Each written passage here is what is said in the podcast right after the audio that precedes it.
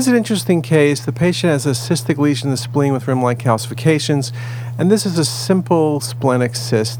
It's not an uncommon finding. It could be due to prior infection. Most commonly, it's probably due to old trauma. It's a leave-alone lesion, nothing indeed to worry about.